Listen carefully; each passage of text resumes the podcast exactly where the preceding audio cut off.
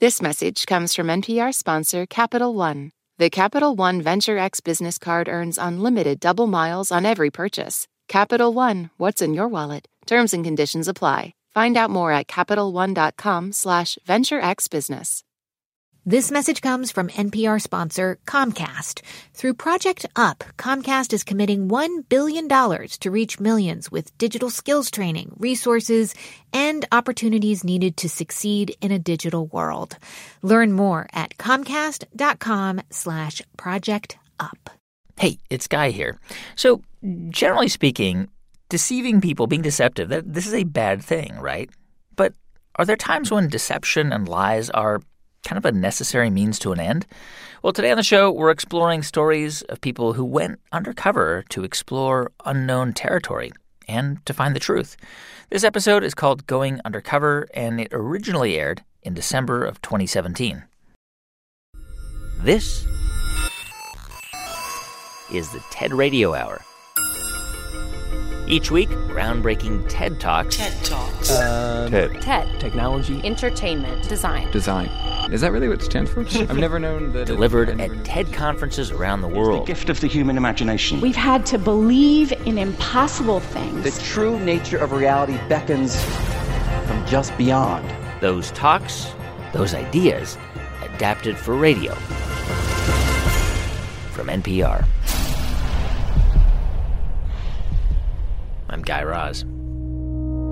So, back when Theo E.J. Wilson was in his early 20s, uh, right after graduating college. he experienced something that would stay with him forever. Yeah, uh, in 2003, at a fight at a nightclub, uh, which did not involve me. Incidences led to where I was handcuffed to a chair and beaten by Denver police, and I thought I was going to die. And uh, the PTSD from that was pretty intense. And uh, at the time, I'm- I was only 22. I don't know what I'm going to do with that. And uh, literally, the reaction of my family uh, surprised me some. What was their reaction? Their reaction to, to that moment, at that moment, was one to the effect of, this is what it is to be black in America, son. You know, we could go down to the precinct and we could fuss and we could fight, but did you get your lesson? Because you're not going to be able to fight or win every battle. A few years later, in 2011, Theo lost a childhood friend, Alonzo Ashley, after a struggle with police. Alonzo's death was ruled a homicide, and no one was ever charged. And at that point, the death of unarmed black men at the hands of police was becoming a national news story. The death of Alton Sterling. Michael Brown. Tamir Rice. Shooting of Philando Castile. Year old Freddie Gray was picked up by Baltimore police. And all those things happening pushed Theo to get involved and speak out as an activist by making YouTube videos. It's hatred. Like it was a boiling maroon passion in the pit of my stomach. I was looking for a way through. And part of my healing was the videos. You know, prayers are gonna cut it. We've been praying since we was in chains. We, we, we, we know cameras are not gonna save the situation. Their body cameras somehow shut off. Now, a lot of people watched Theo's videos, and they attracted a lot of comments as well, including some by people who identified with the alt right movement. People who were telling Theo to go back to Africa or calling him a thug. and calling you a bucket of N words, you know, and like labeling you the very worst words that your people have been hearing since they were brought to these shores is uh, is, is is all a thing to take in. And uh, I would engage in these battles ad nauseum. You would engage. I would engage, man, ad nauseum. Like I remember hours going by trying to defeat people with words. And I mm. realized I, I wasn't getting anywhere because I wasn't seeing the root of the problem. And I began to be very, very curious. Like, how are you saying this, dude? Like, What- how, how are you, in other words, you were saying, how do you, where do these views and ideas and hatred, where does it come from? How does it resurge with a black president, Oprah Winfrey everywhere, every kid in my generation had Michael Jordan on this wall. You know what I mean? Back before the uh, rape case, Cosby was America's dad, right? So you have all these African American icons of progress, these benchmarks. And so having been born in this generation, these were, these were millennials talking this way, man. Like these are people born after 1980. You know what I mean? How did that happen? That was a deep curiosity of mine. Theo E.J. Wilson picks up the story from the TED stage. I um remember being called highly colorful racial slurs by those who use the anonymity of the internet as a Klan hood. And um, some of them were pretty creative, actually, but others were pretty wounding, especially navigating the post traumatic world of a police brutality survivor in the height of Black Lives Matter, with all of these people being killed on my timeline. To these trolls, I wasn't a human, I was an idea, an object, a caricature. I also began to notice that a few of my trolls actually had brains, uh, which made me even more curious and want to understand them even further. And uh, although these supposed morons engaged in what appeared to be original thought, I said to myself, um, these guys are highly misinformed, at least according to my knowledge. Where are these guys getting these arguments from? Theo wanted to know who these people were and why they hated him so much. So he created a fake YouTube account. What did you call the identity? Lucius25. And pretended to be one of them, a white supremacist. Well, you know your enemy, you know yourself. And I can't afford to not know this. And so, also, my skin began to get thicker. I wasn't as triggered as I used to be. I was used to the fire. And I understood one thing these people were afraid, these people were tormented. And that informed me of the, the reason why this is not something that it's not quite what it appears to be. On the show today, going undercover. Ideas about disguising parts of who you are to get at something you couldn't otherwise. Whether it's trying to understand another perspective, or exposing wrongdoing, or just living your life as you think life should be lived. And for Theo E.J. Wilson, going undercover wasn't just a matter of curiosity, it felt necessary. People of color in this country are not blessed with the luxury of not knowing what white folks are thinking. Now, we can know and choose to not care what white folks are thinking, but we can't not know. And so I saw what looked like a returning of a tide. And I was drawn to it because I needed to know the size and scale and scope. I started with a little InfoWars went on into some American Renaissance, National Vanguard Alliance, and, uh, you know, I started commenting on videos, talking bad about Al Sharpton and Black Lives Matter. I started uh, bemoaning race baiters like Eric Holder and Barack Obama. And um, just mirroring the anti black sentiments that were thrown at me. And to be honest, it was kind of exhilarating. like, I would literally spend days clicking through my new racist profile. And so I then started visiting some of the pages of my former trolls. And um, a lot of these guys were just regular Joes, a lot of outdoorsmen, hunters, computer nerds, some of them family guys with videos of their families. I mean, for all I know, some of y'all could be in this room right now. So you would, and, and these are videos of like people ranting and. No, no, oh, it would be so easy if they were just raving lunatics. No, some of these guys have good production value. Some of these guys do uh, a lot of research in, into a topic they call race reality. The idea that the uh, thousands of years that the races diverged in evolution have a scientific consequence that plays out even now in terms of our human potentials, our IQs, what we see at the Olympics. In, in their idea, there was a race reality. And they had a lot of pseudo scholarship to back that up because once I began to investigate it, I was like, oh, okay, this has been debunked and that's been debunked.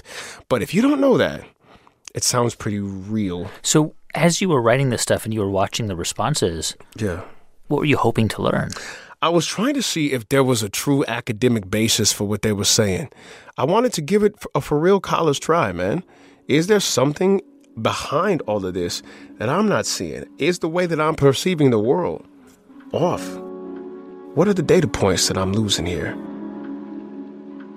When I went undercover, I found a lovely plethora of characters, luminaries like Milo Yiannopoulos, Richard Spencer, and David Duke. All of these guys were thought leaders in their own right. But over time, the alt right movement ended up using their information to fuel their momentum. And I'm going to tell you what else led to the momentum of the alt right the left wing's wholesale demonization of everything white and male. One thing kept screaming at me through the subtext of those arguments, and that was why should I be hated for who I cannot help but be? That was a black man in America that resonated with me. I've spent so much time defending myself against attempts to demonize me and make me apologize for who I am, trying to portray me as something that I'm not, some kind of thug or gangster or menace to society. Unexpected compassion. Wow. Never in a billion years did I think that I could have some kind of compassion for people who hated my guts. Um, your talk is very complex, yeah. extremely complex, because um, you kind of express compassion for yeah for these people. And let me be clear about the difference between compassion and sympathy. Compassion is my spiritual duty as a human being. But that's different than, well, a lot of people interpret that compassion as a sympathy. I don't have sympathy for them. You see, compassion figures out how you got to where you are. Sympathy is having compassion for where they ended up. Mm-mm, none of that. And that's a very, very key distinction that, that has to be made. Um, I get how somebody could be born on that side of the divide and end up where they are.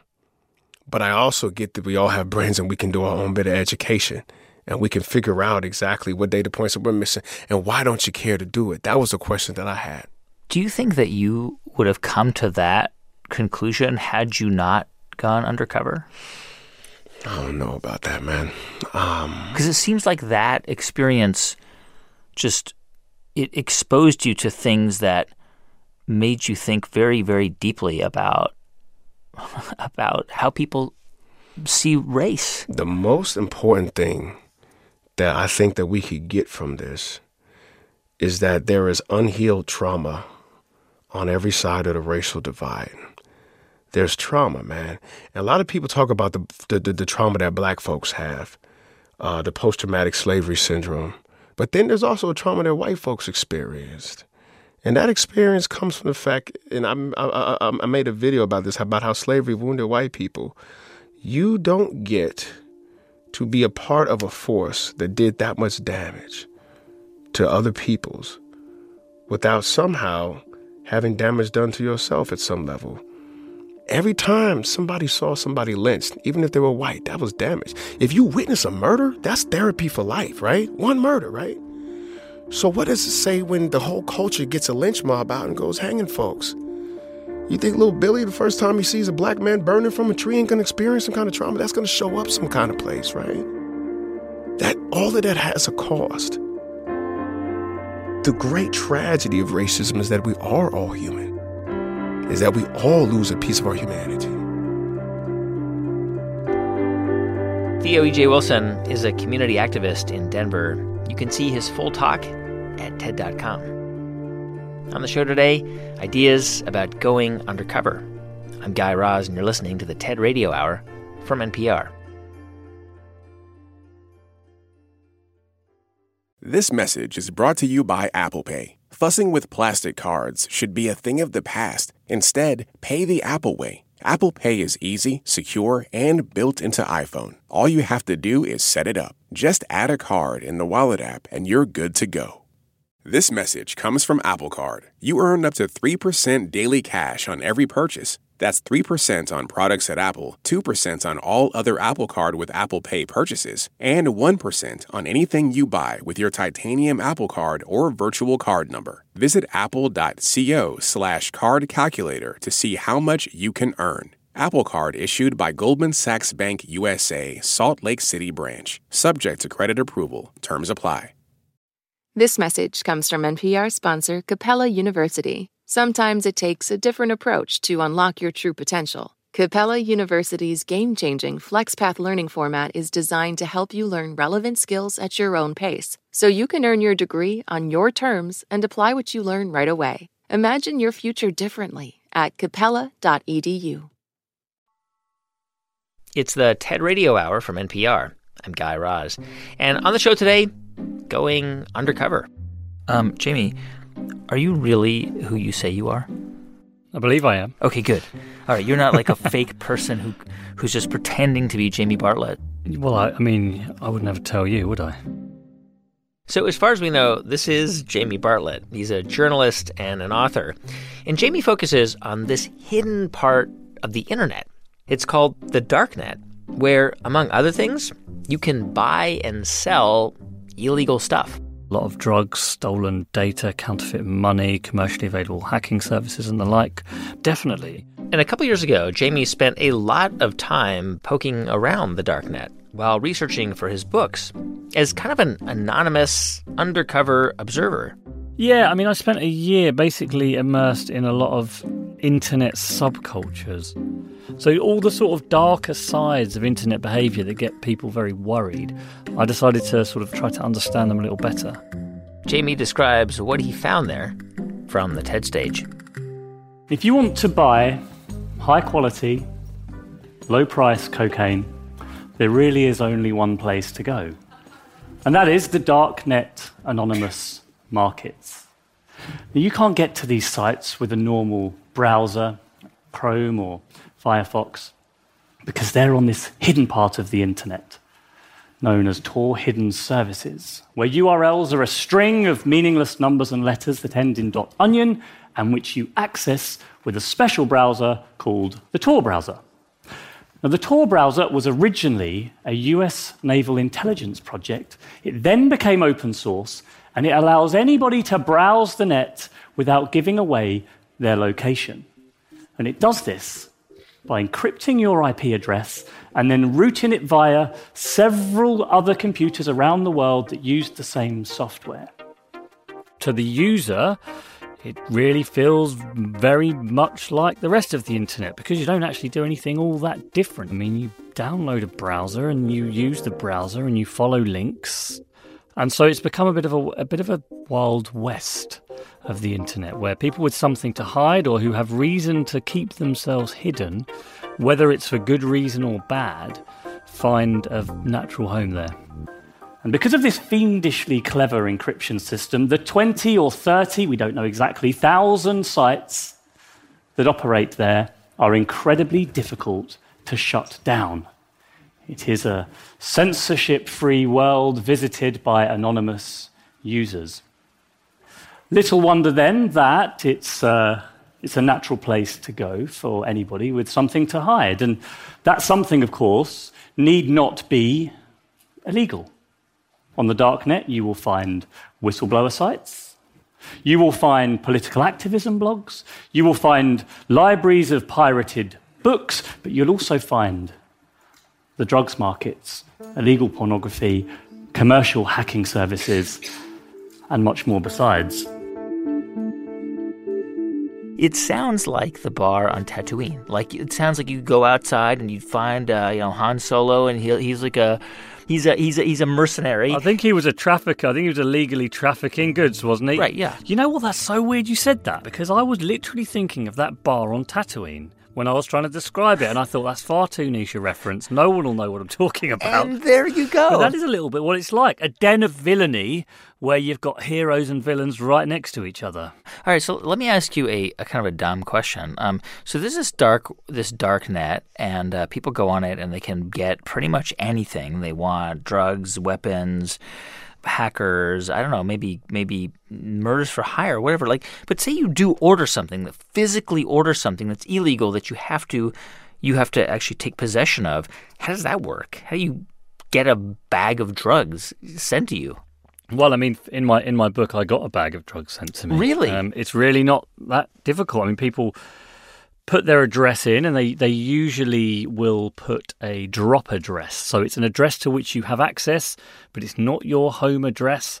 So you'll put a fake name on there, and you but you know to look out for a package. That's what most people tend to do.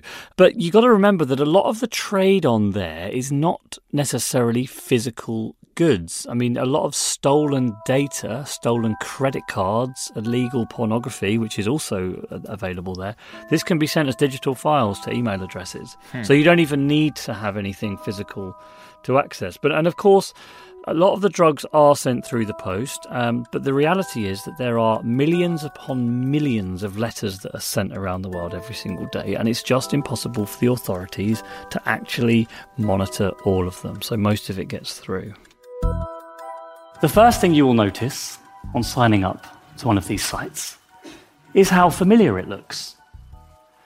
Every single product, thousands of products, has a glossy, high res image, a detailed product description, a price. There's a proceed to checkout uh, icon. There is even, most beautifully of all, a report this item button. Incredible. Interested in what drugs are trending right now on the darknet markets?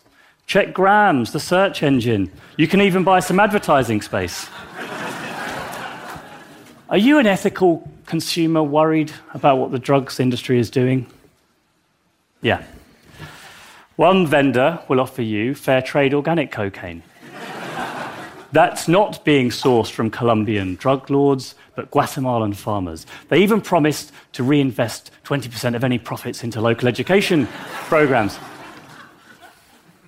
And the vendors are attentive, they're polite, they're consumer centric, offering you all manner of special deals, one offs, buy one, get one free, free delivery to keep you happy. I um, spoke to Drugs Heaven. Drugs Heaven was offering Excellent and consistent marijuana at a reasonable price. Dear Drugs Heaven, I wrote via the internal uh, emailing system that's also encrypted, of course. I'm new here. Do you mind if I buy just one gram of marijuana? A couple of hours later, I get a reply. They always reply Hi there, thanks for your email. Starting small is a wise thing to do. I would, I would too if I were you. So, no problem if you'd like to start with just one gram. I do hope we can do business together. Best wishes, Drugs Heaven. So, uh, okay, so you're doing uh, research, and, and did you like present yourself as Jamie Bartlett? Like, I'm a researcher and I'm doing this. Like, I'd like to buy some some pot, or did you have to adopt like an alter ego? It depended on what I was doing. I mean, generally speaking, uh, I think it's much better for a, a, writer or a researcher. It's more ethically sound to, to let people know who you are and what you're doing, and uh, and and especially in these sort of very sensitive online communities. I mean, I spent a lot of time in forums that were dedicated to um, people talking about suicide um, and who sort of fantasized about committing suicide. And I, and I felt it would be a little bit misleading and unfair if I was almost spying on them in these, what are quite sensitive online spaces. So, generally speaking, I'd be open, but there are times, of course, where you make the judgment that to really get to the story, you do need to go undercover. Did you have like a name that you used? While I was writing this book, I can't tell you how many email accounts I set up, how many different, you know, different usernames, yeah. different. I mean, all sorts of. I always just, I always tried to make them as bland as possible because, right. you know, I always, I never really wanted to stand out. I mean, of course, sometimes you'd want to make a slightly more believable name. So if you were going into a neo-Nazi forum, you'd, you'd want to call yourself something with the word werewolf or ah, something like right. Patriot right, right. 77 or yeah. and then obviously if you go to a radical left wing forum you don't want to use Patriot 77 so there you you know they're your Trotsky 85 yeah and so you you are you do have to quickly learn how to fit into these places you've always actually got to be half on guard that you don't go native because you can get sucked into online communities very, very quickly I and bet. easily. I mean, that's one of the things that I that I learned because you begin to understand why people are there and what they're doing there, and the danger is you actually you kind of lose your own moral compass Huh. and you stop, I guess, seeing the, the bigger problems that maybe some of these behaviors are creating. You know, I, I was thinking about your talk and, and your research, and it really did make me think that there are lots of things we just we can't find out about unless we kind of do the cloak and dagger thing. Yeah. But but at the same time, when you were doing all this this undercover stuff on the darknet, um, I mean, w- were you ever worried that you might actually get into legal trouble? Yeah, and it's very, very difficult because I, I think to surface the problems, you do have to have independent journalists trying to figure it out. Yeah. I thought that it was in the end a legal risk that I was willing to take to buy a small amount of marijuana. But I'm also asked all the time, well, can you buy a gun? Could you buy some stolen data? Could you buy some fake passports? But I know that if I did that, there would be no defense for me in the law. I wouldn't be able to say, oh, I was only doing it for research. And it's, uh, it's rather frustrating because it means there's a lot of dark places on the internet that I think we could learn a lot more about and understand better if there were a way to allow researchers to get in there and understand it properly without getting themselves in trouble legally. And I don't quite know how, but I think it would be a great benefit if we could. Jamie Bartlett is the author of The Darknet and Radicals The Outsiders Changing the World. You can see his entire talk at TED.com. So the, the, the drugs arrived to your like Dropbox? Actually, I got them sent to my home address. And were they high quality? Oh, I, I didn't actually take them. Oh, you didn't? I just Okay. I- I- I oh, just, I uh, just you know, them. Research, just research, you know, just uh, you Yeah, know. I just didn't think that was gonna. I mean, I just I smelt them and then got rid of them.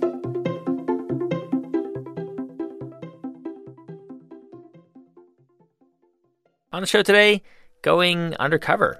And sometimes, especially in dangerous situations, the best person to go undercover is probably someone who's already on the inside. So, can you please introduce yourself? My name is uh, Mubin Shaikh. I went through a period of radicalization into extremism in my 20s. I went through a period of de radicalization after a study in Syria and uh, returned back to Canada to become a, a counterterrorism operative. Mubin grew up in Toronto, the son of Indian immigrants, and his family was pretty traditional and conservative. We did go to the mosque uh, very regularly, and uh, we lived in an apartment building. And at the, the at the ground level, there's a recreation room which was turned into basically a Quran school. Hmm. And so, yeah, that was a very regular feature of my childhood. So you would go to uh, to like a Quran school. How often? Uh, seven days a week, two Wow. hours a day. Starting from what Yeah. age? Five. So from age five, you would go every day to Quran school. And uh, what was it like?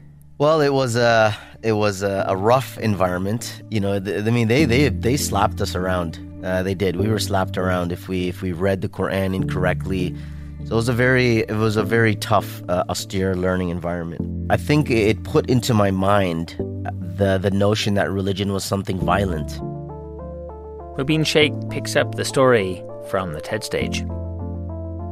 Of course, the public school that I went to during the day was the complete opposite of this environment.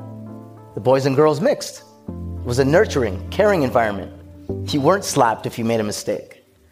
But one day, when my parents were gone overseas, I had a house party. And unbeknownst to me, my father had told his brother, my uncle, to check on the house while he was gone. So, as a teenager who, who has this party happening and all the friends are over, in the middle of the party, my uncle walks in. And he begins yelling and screaming, telling everyone to get out. He grabbed me by the scruff of my neck. He says, What have you done? You have shamed the family. You have dishonored and defiled the home. People pray here, he said. You're bringing these people here to do these things? He called up other uncles who came to the house, sat me down, surrounded me, and berated me over and over, making me feel so guilty over what I had done. And so I told myself that the only way for me to, to salvage what was left of my, my credibility, my reputation in the family and in the community was to quote unquote get religious. So I took a four month trip to India and Pakistan. And as I was walking about a rural area, I saw these men who looked like religious men, and I approached them to seek some wisdom from them. But they said to me, Look, if you want to bring about change in the world, then you have to do it through jihad. You have to do it through the AK 47. And when I returned back to the mosque that I was staying at, they followed back with me. They let me fire their AK 47, and I was bit by the jihadi bug. Okay, so you're in Pakistan and and you see these guys who you now know were like Taliban fighters, right? Right. And and what did you do? I thought, you know, let me go and talk to them. You know, they have uh, rocket propelled grenades, AK 47s, you know, ammunition belts. Now, I'm also undergoing this identity crisis um, where I'm trying to force this Islamic identity. You know, I'm, I'm dealing, I'm trying to experiment with it. I don't know what I want. I just know that I'm supposed to be religious, quote unquote. This is what I saw in these guys, right? They were religious, but they were militants as well.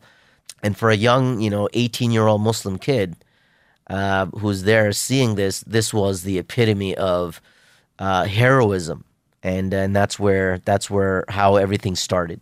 So you, you're there for a couple months, and what you go back to Canada with a renewed kind of vigor and commitment to to your religion or to what your perception Yeah. of what your religion was supposed to be.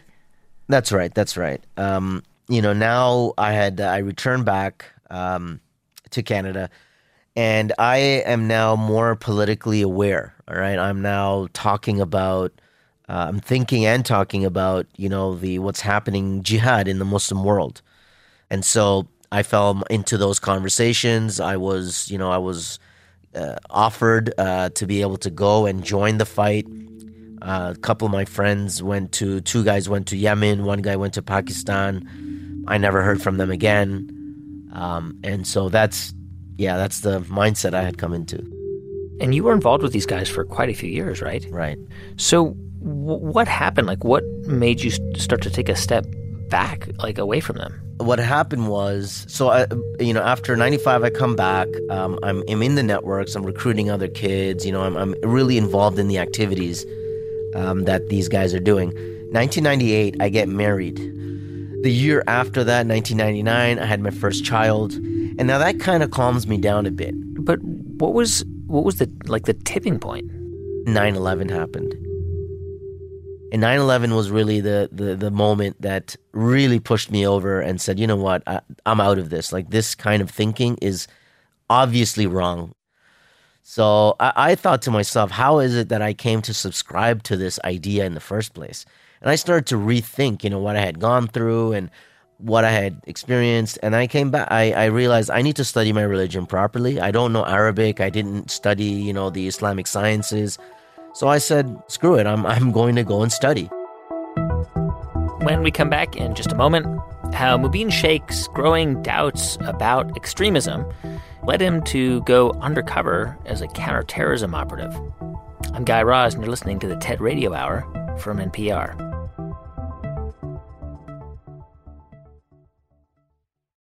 Support for NPR and the following message come from Edward Jones. What does it mean to be rich? Maybe it's less about reaching a magic number and more about discovering the magic in life. Edward Jones Financial Advisors are people you can count on for financial strategies that help support a life you love. Because the key to being rich is knowing what counts. Learn about this comprehensive approach to planning at edwardjones.com slash find your rich. Edward Jones, member SIPC.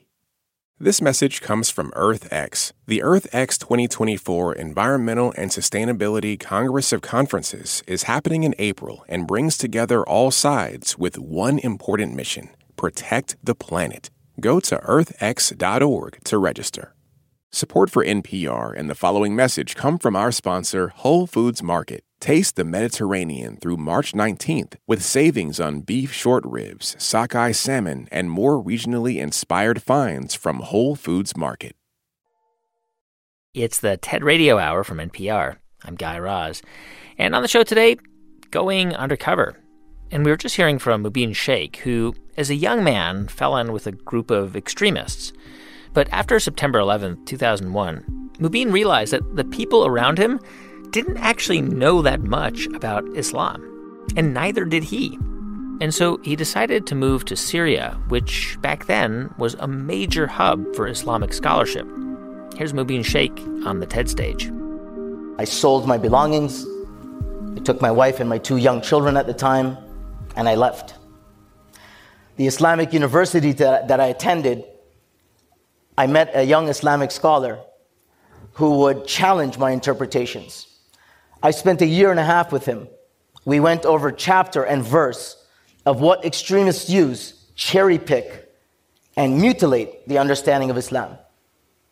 I came to realize that my interpretations were completely wrong, and with a newfound understanding of the religion, returned to Canada in 2004. Of course, the first week I was back, in the front page of the paper was a young man who had been arrested on terrorism charges in connection with the London bomb plot. That young man was from my Quran school that I attended as a child. He was my friend that used to sit next to me. So I contacted the Security Intelligence Service. I thought this has to be a mistake. But of course, after that phone call, an hour later, I was sitting across the table from an intelligence agent, intelligence officer, who of course recruited me to become an undercover counterterrorism operative, or as I saw it, doing my Islamic duty to protect innocent people. So, what did what did the Canadian intelligence officers want you to do? Well, I mean, uh, the mandate of the intelligence service is to collect information that is um, uh, information on threats to security of Canada. So, my job was to um, become friends with uh, the targets, um, find out what they're up to, find out what they're doing, tell us if this guy is somebody we need to keep watching or not. So, for example, in the end of November 2005, they sent me to a group of guys. They said, okay, tell us what they're about. And then in June 2006, after being seven months operational on that group, 18 guys got arrested on uh, various criminal offenses, one of which was, of course, terrorism. What motivated you to do this? I mean, a lot of people might think, God, am I am I a turncoat? It seems like you were sort of thinking, I'm angry. Like these people are are giving a false impression of my religion. Like I I want to root them out. Well, that was my uh, that was my motivator uh, because these people were ruining the religion. I mean, I did go through periods of um, you know second guessing myself and you know, my God, what am I doing here? Right? Thoughts. Yeah you know, for example, I'll give you two examples. Like one where I'm in the mosque, I'm in prayer next to targets of investigations. And I remember, you know, thinking and saying to God, what am I doing? Like I'm I'm praying, but I'm spying on these guys. The second instance um, that that I keep uh, remembering was the the main target of the investigation. You know, I was in a car. There was interceptor video and audio recording equipment inside it, and he comes out with his infant daughter. And the infant daughter, of course, knows me, recognizes me, and she comes into my my arms, and I'm cooing with her and playing with her and smiling. But I'm thinking inside, you know, your father is probably going to go to prison. You know, I wonder what's going to happen to you were you ever scared? Uh, there, of course. I mean, there were times where I did feel fear. They were armed. Uh, I was not. Um, they made it clear that they would kill, you know, traitors and spies. Uh, so certainly the threat of that was there. Uh, I was prepared for certain eventualities, and thank God, you know, nothing came of that. Do, do you think that the, the, the idea of I mean, the idea of going undercovers, uh, we often associate that idea with deception, but on the other hand, it can seem like exposing wrongs, you know? Well, yeah, that's, I mean, and that's exactly that, you know, that, that spectrum. There is a, a higher objective, right? A greater good that you do this for because, as I mentioned, it is a necessary and mandatory ingredient. Like you, you cannot get evidence or information of covert wrongdoing unless you're undercover. There is mm-hmm. simply no other way to do it. Do you think that by going undercover you saved lives? I have no doubt that I saved lives. Uh, I know for a fact that um, that I prevented attacks and, and people are alive today because of that. Mubin Shaikh.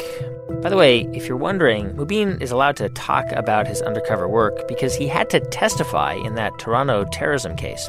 And as a result, he can never go undercover again. Today, he's a counterterrorism expert and he advises government agencies. You can see Mubin's full talk at ted.npr.org. You know, I grew up thinking, believing that it was normal for a girl to risk her life in order to get an education. This is Shabana Basij Rasikh.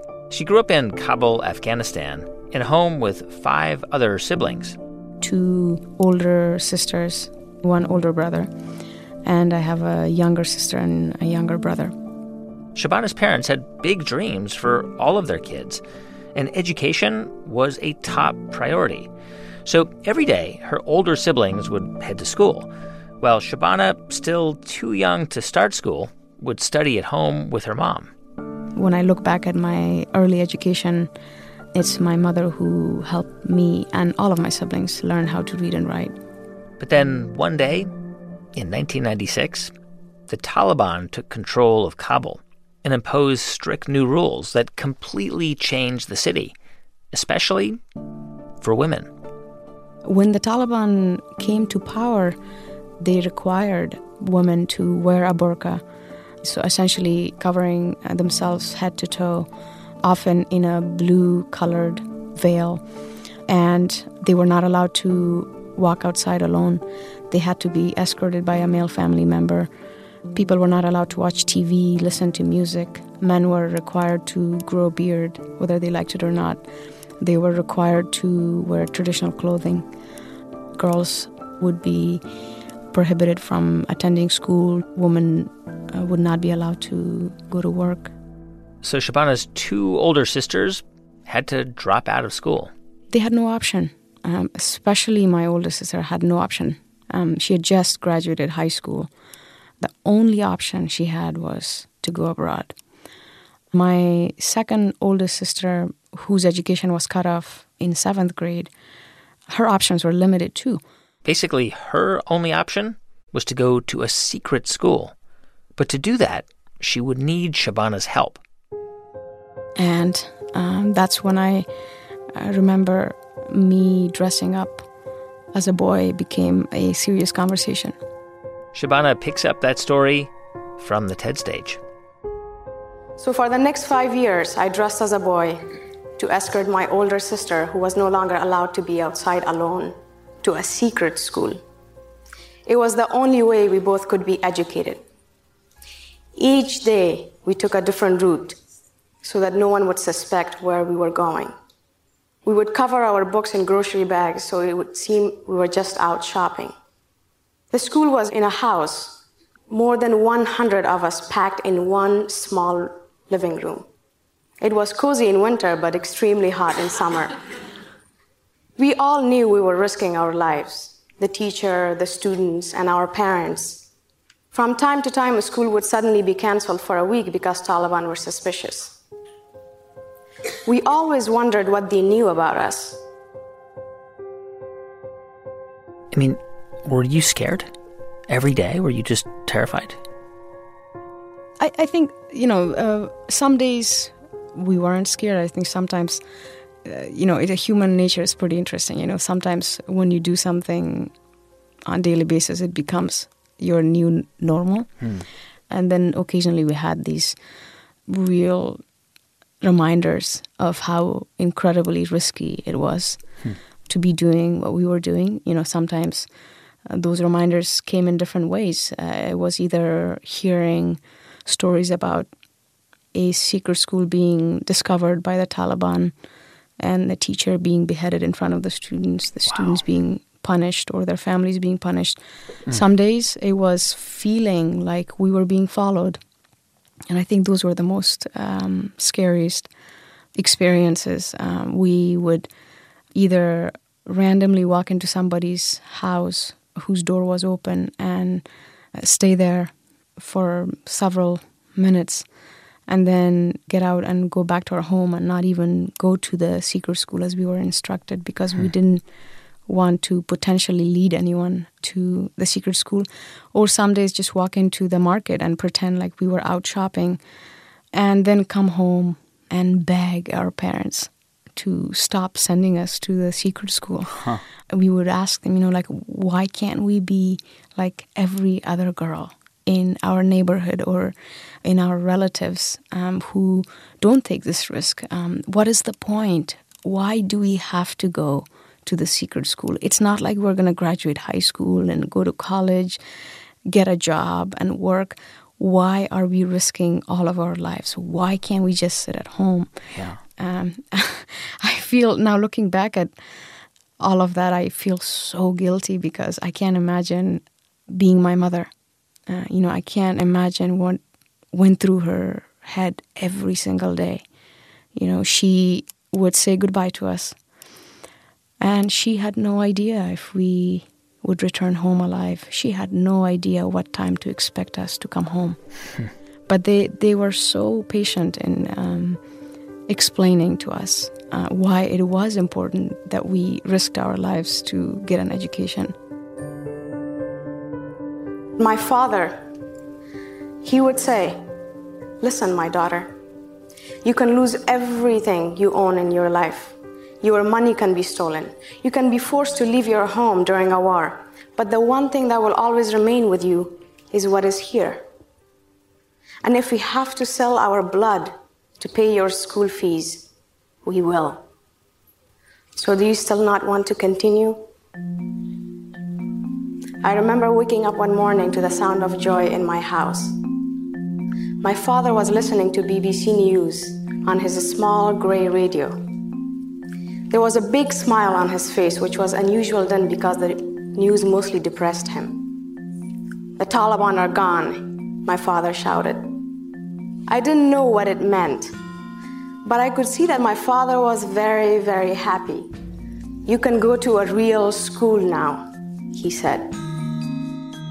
It's amazing because on, on, on this episode, everyone has sort of gone undercover to expose something or to highlight something. You were literally going undercover for five years just to get an education, something that the vast majority of us take for granted. Yeah. I thought this is how it was done everywhere, that this is what girls had to do.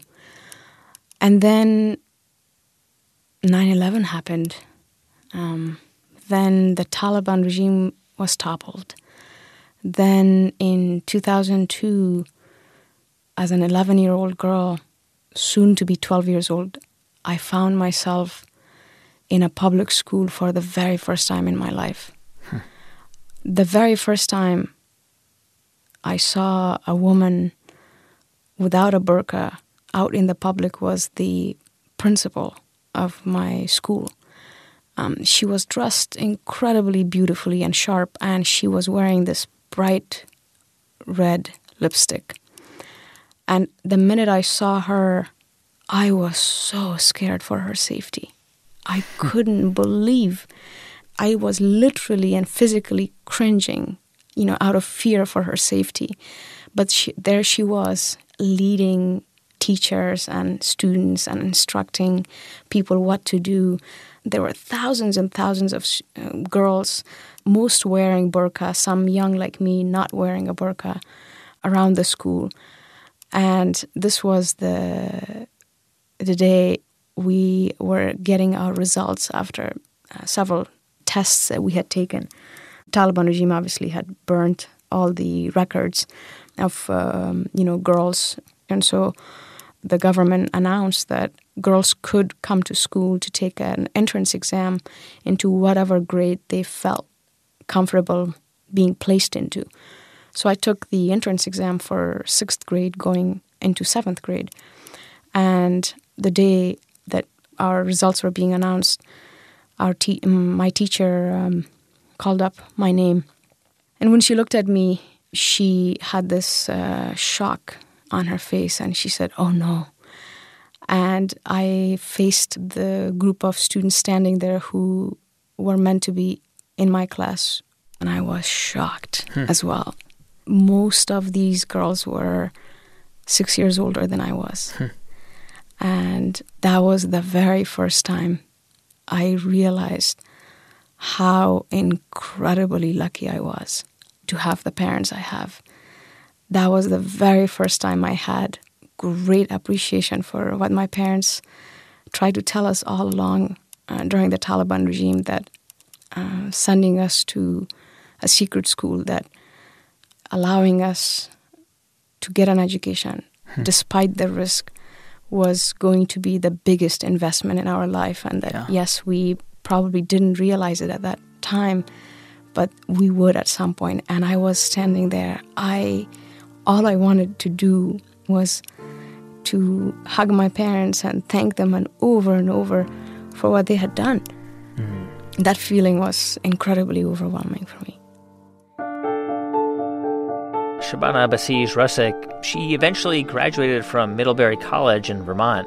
She's now the managing director of SOLA. It's a nonprofit that helps exceptional young Afghan women access education worldwide. And she runs the only all girls boarding school in Afghanistan. You can see her full talk at TED.com. Tonight's the night that I plan my hit. Yeah. Cover on the incognito tip. Breaking fools off if I have to. Filling gaps to show you so you know I'm coming at you. I part of the game. Hey, thanks for listening to our show, Going Undercover, this week. If you want to find out more about who was on it, go to ted.npr.org. To see hundreds more TED Talks, check out TED.com or the TED app. You can also listen to this show anytime by subscribing to our podcast. You can do it now at Apple Podcasts or however you get your podcasts.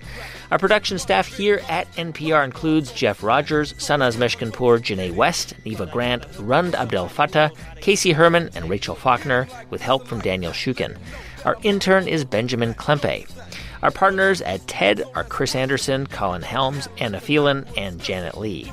If you want to let us know what you think about the show, please go to Apple Podcasts and write a review. Also, you can write directly to us. That's TED Radio Hour at npr.org. And you can tweet at us. It's at TED Radio Hour. I'm Guy Raz, and you've been listening to Ideas Worth Spreading right here on the TED Radio Hour from NPR. Support for NPR and the following message come from IXL Online. Is your child asking questions on their homework you don't feel equipped to answer? IXL Learning uses advanced algorithms to give the right help to each kid, no matter the age or personality. One subscription gets you everything. One site for all the kids in your home, pre K to 12th grade. Make an impact on your child's learning. Get IXL now. And NPR listeners can get an exclusive 20% off IXL membership when they sign up today at IXLLearning.com. You know the names of the primary players Jimmy Carter. Our country's not strong anymore. Ronald Reagan. We have perverted our Constitution. Gerald Ford. Let's go! But how they acted, it's just about the opposite of their popular images. Those are the seeds of the culture war. Landslide How a presidential race led to today's political divide. Subscribe now to Landslide, part of the NPR network.